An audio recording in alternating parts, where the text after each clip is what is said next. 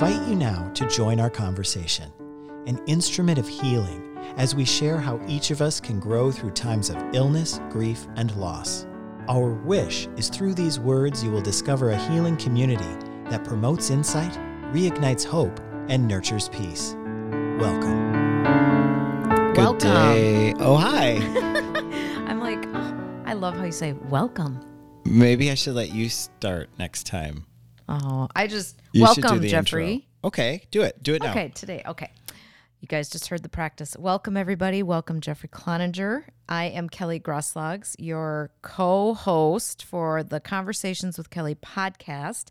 And with me in Studio B, which, by the way, is a capital B E, meaning to just be with where we are at in our life right now, be with us, be with each other, be with yourselves.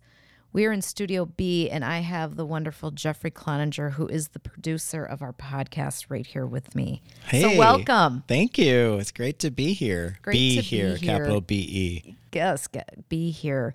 And we have our, we are surrounded with beautiful green plants that symbolize life and possibilities and it's just it's a beautiful space to record so welcome to all of you for and thank you for joining us we are rolling along with the topics you've asked us to talk about and today we are talking about anticipating the loss or anticipatory grief um, many people do not realize actually that grief can start long before the actual ending of something so Yeah. So, what do we mean when we say anticipatory grief? so you're anticipating an expected loss. You are getting a divorce. You are possibly having part of your body surgically removed. You are moving away to another state or country. You're changing jobs. You're caregiving for an, a sick loved one. Those are just some examples. But you know the loss is going to occur. Bottom line change is coming. Yes, change is coming.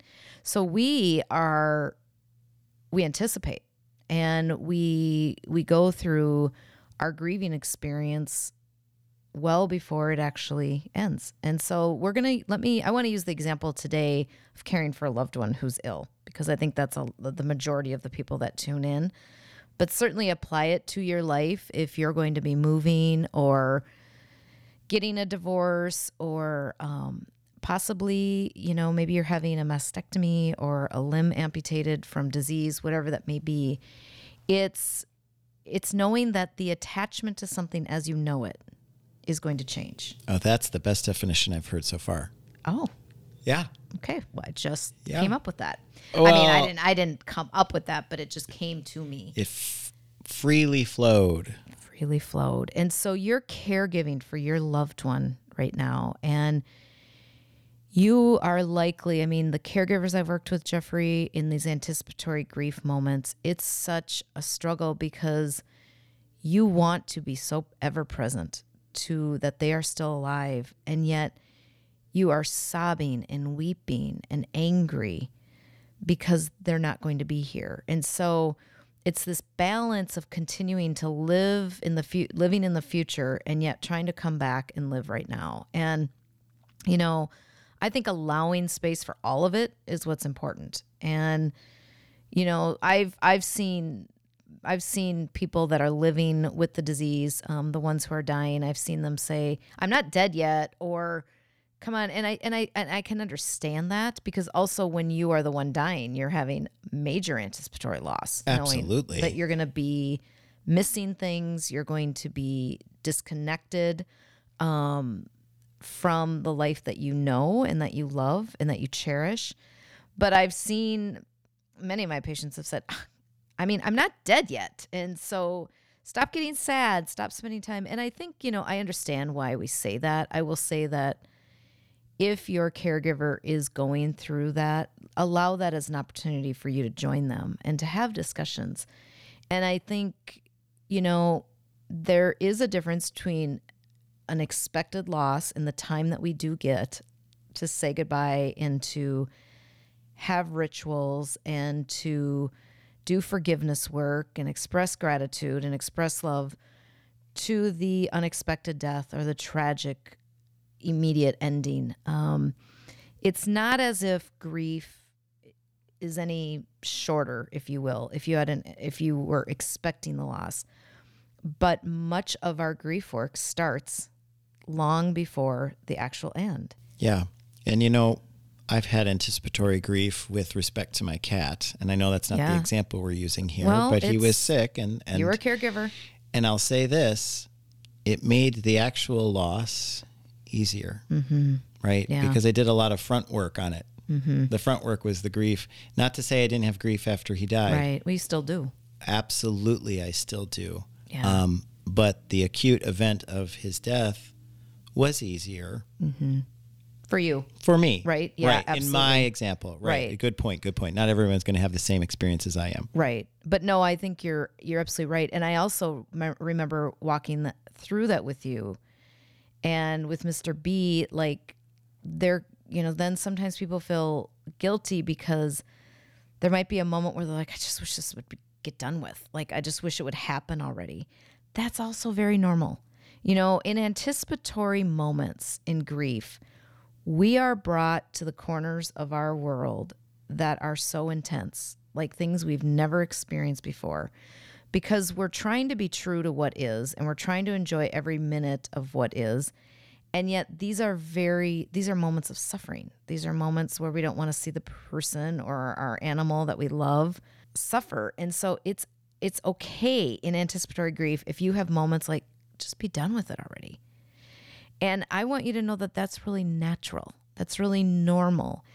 When that can come back and bite you is two years down the road when you start, you're not maybe at your best, you're tired, and you think, why did I say that? That made them die. That made, and all these kind of magical thinking things that can happen in grief where we attach these unrealistic situations and make them real. Like us saying that actually caused them to die sooner. No, that's not true.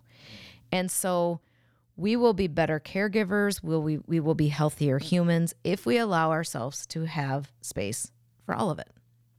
You know, and anticipating a loss, though I do hope if you're listening today and you're caregiving and somebody you love is dying, that you will take the moments and not worry about the small things around, like the dishes and all of these things, you know, that or getting that deck painted or whatever, that you will take a minute right now to pause. Just pause. Call that person, go to their bedside, take them out for lunch, whatever it may be. And we do those four things. We we ask for forgiveness on things that we've hurt them on. We tell them we're sorry for things we've hurt them on. We thank them. We thank them and we give specific things. I want to thank you for all those years that you made cookies with me or whatever it may be. And then we say, I love you. And I'll tell you, those are four life changing, moment changing experiences. And we talk with them very openly about how we're going to remember them. They talk openly to us about how they want to be remembered. And those are very, very sacred things. And just know that these are things that are going to carry us forward. And unfortunately, this is where it can get really hard when our medical system doesn't talk openly with people about how long they have to live because we are robbing people then of those opportunities. If they really think they have another two years to live and they might only have another two months, we're robbing them of that opportunity to have these important conversations and to do things like cards and draw pictures and take pictures and make videos. And that's all part of anticipatory grief. Again, I know it gets old saying it, but the both and both being very sad in that moment and still really enjoying them, we're actually capable of that. I did write in my book a segment about um, being remembered. And Jeffrey, I love listening to you read. So would you mind reading that paragraph for us? Not at all. It's from chapter three of A Comforted Heart, which is titled The Power of Love, and this is called How Will We Be Remembered? I've had many conversations with people about their fear of being forgotten once they have died. People living with terminal illness are often excellent teachers on how to better live our lives. I see them as living with more intention, gratitude, and letting go of what doesn't matter anymore. When my patients talk about the fear of being forgotten, I ask them to reflect on how they are living now. Are there apologies that need to be given? Is there forgiveness that needs to happen to free up their spirit? Are they being kind? Are they sharing love and taking the time for the relationships that matter most to them? Mm, thank you. You're welcome. So that is a beautiful thing to think about, and we can we can turn the tables on um, the caregivers or the people in people's lives. But absolutely, as people are living with terminal illness, there's much anticipation about what they're not going to be present for, and they they think a lot about did I matter? Did my purpose get lived out? Will I be forgotten?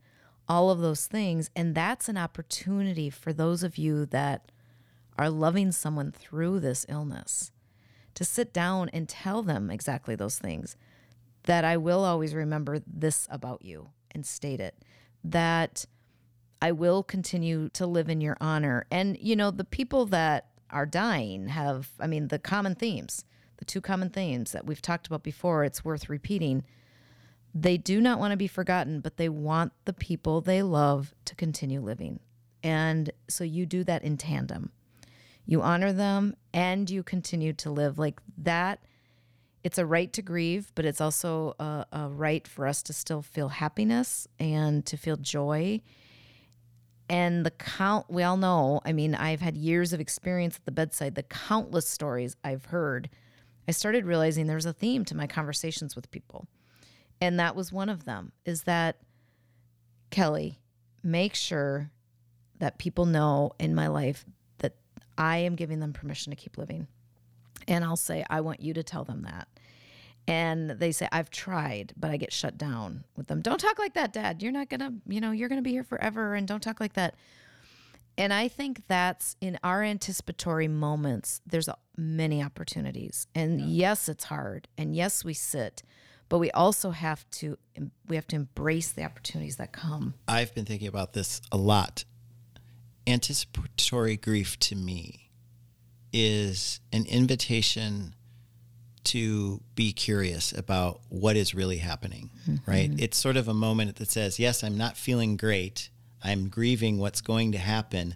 But at the same time, yes, we know in this example of someone with a terminal illness that they will ultimately die. What we don't know, and yet we still have an opportunity to shape with them is how they die. Yes. Right? Yes. And so here we sit in this anticipatory grief. On one hand, we could sit there and make up all these stories about what is going to happen or what right. not going to happen. And that's not, to me, that's not the point. The point is, is, or the invitation is, let's use this as an opportunity to say, how should it happen? Yes, absolutely. And how do we together live until you die? Or how do we you know, how do I enjoy this um, this moment, even knowing that there's part of my brain that's trying to hijack it right now with, oh my gosh, next month I won't have this, you know? And I think that's where we just have to really be gentle with ourselves. And we are very good at living in the future. It's yep, it's just yep. one of our specialties as a human race.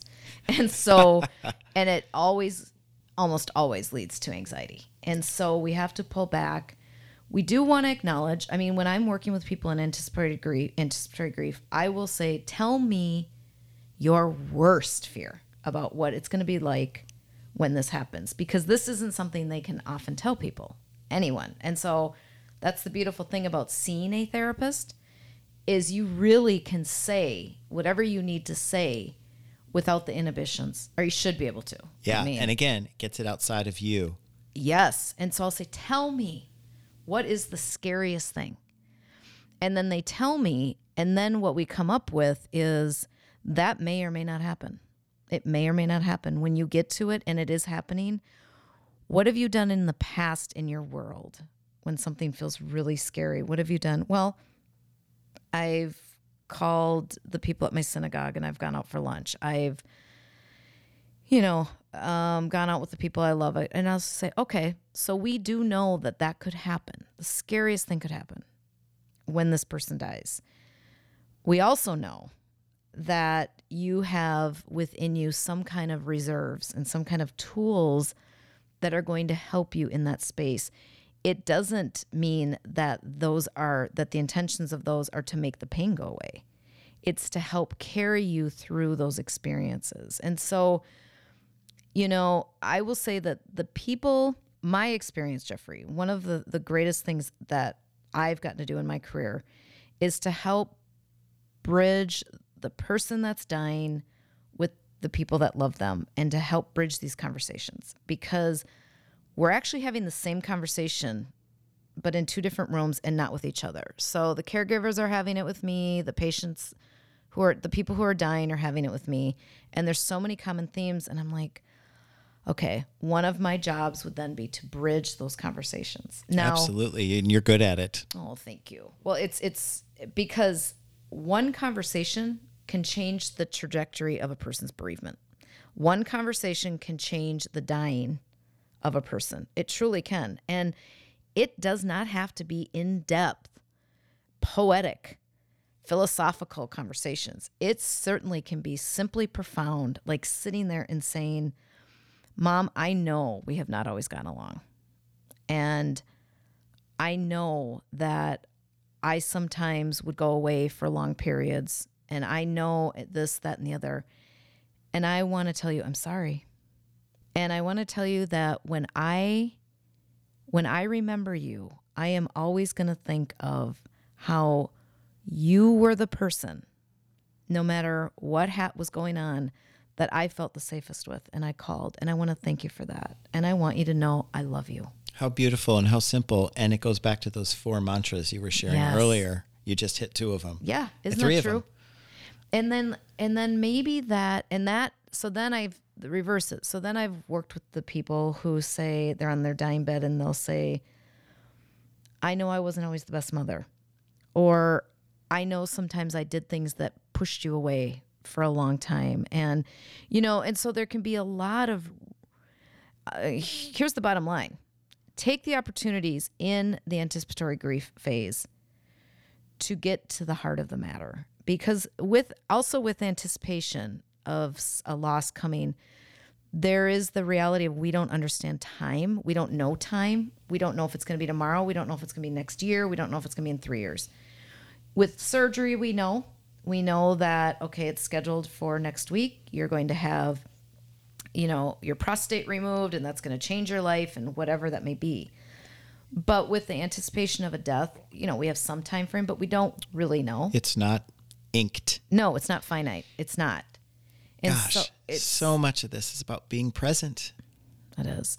And boy is it ever a challenge to be present to something that hurts so badly right? And so but do it together Right. Now, if you are caring for someone and they're not responding um, because they are either in a coma or they're closer to death, you still can do these these things with them because, as you've learned um, through our other podcasts, that out of the senses when the body is dying, we know that hearing is the last. We also know that touch is still present, and so people can feel you and they can hear you. Mm. They hmm. may not be able to see you um, as well. That doesn't mean don't try.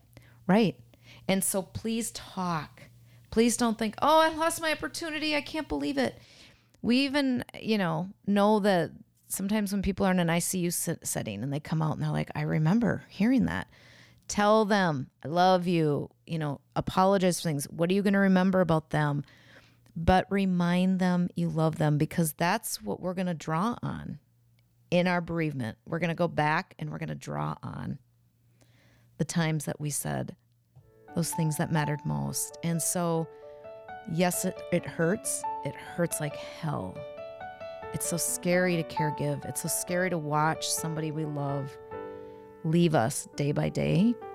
But please know that you have been given an opportunity here. You have been given an opportunity.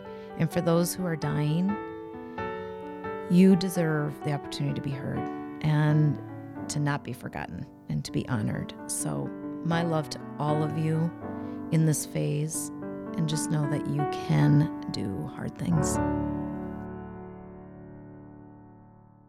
Thank you for listening to this CWK podcast. It's our hope that these words bring comfort, healing, and insight to your life, wherever you are and whatever you're experiencing. Please subscribe and share this episode. You can also follow and like Conversations with Kelly on Facebook. One quick note we've done our best to share some ideas, tips, and techniques to help guide you.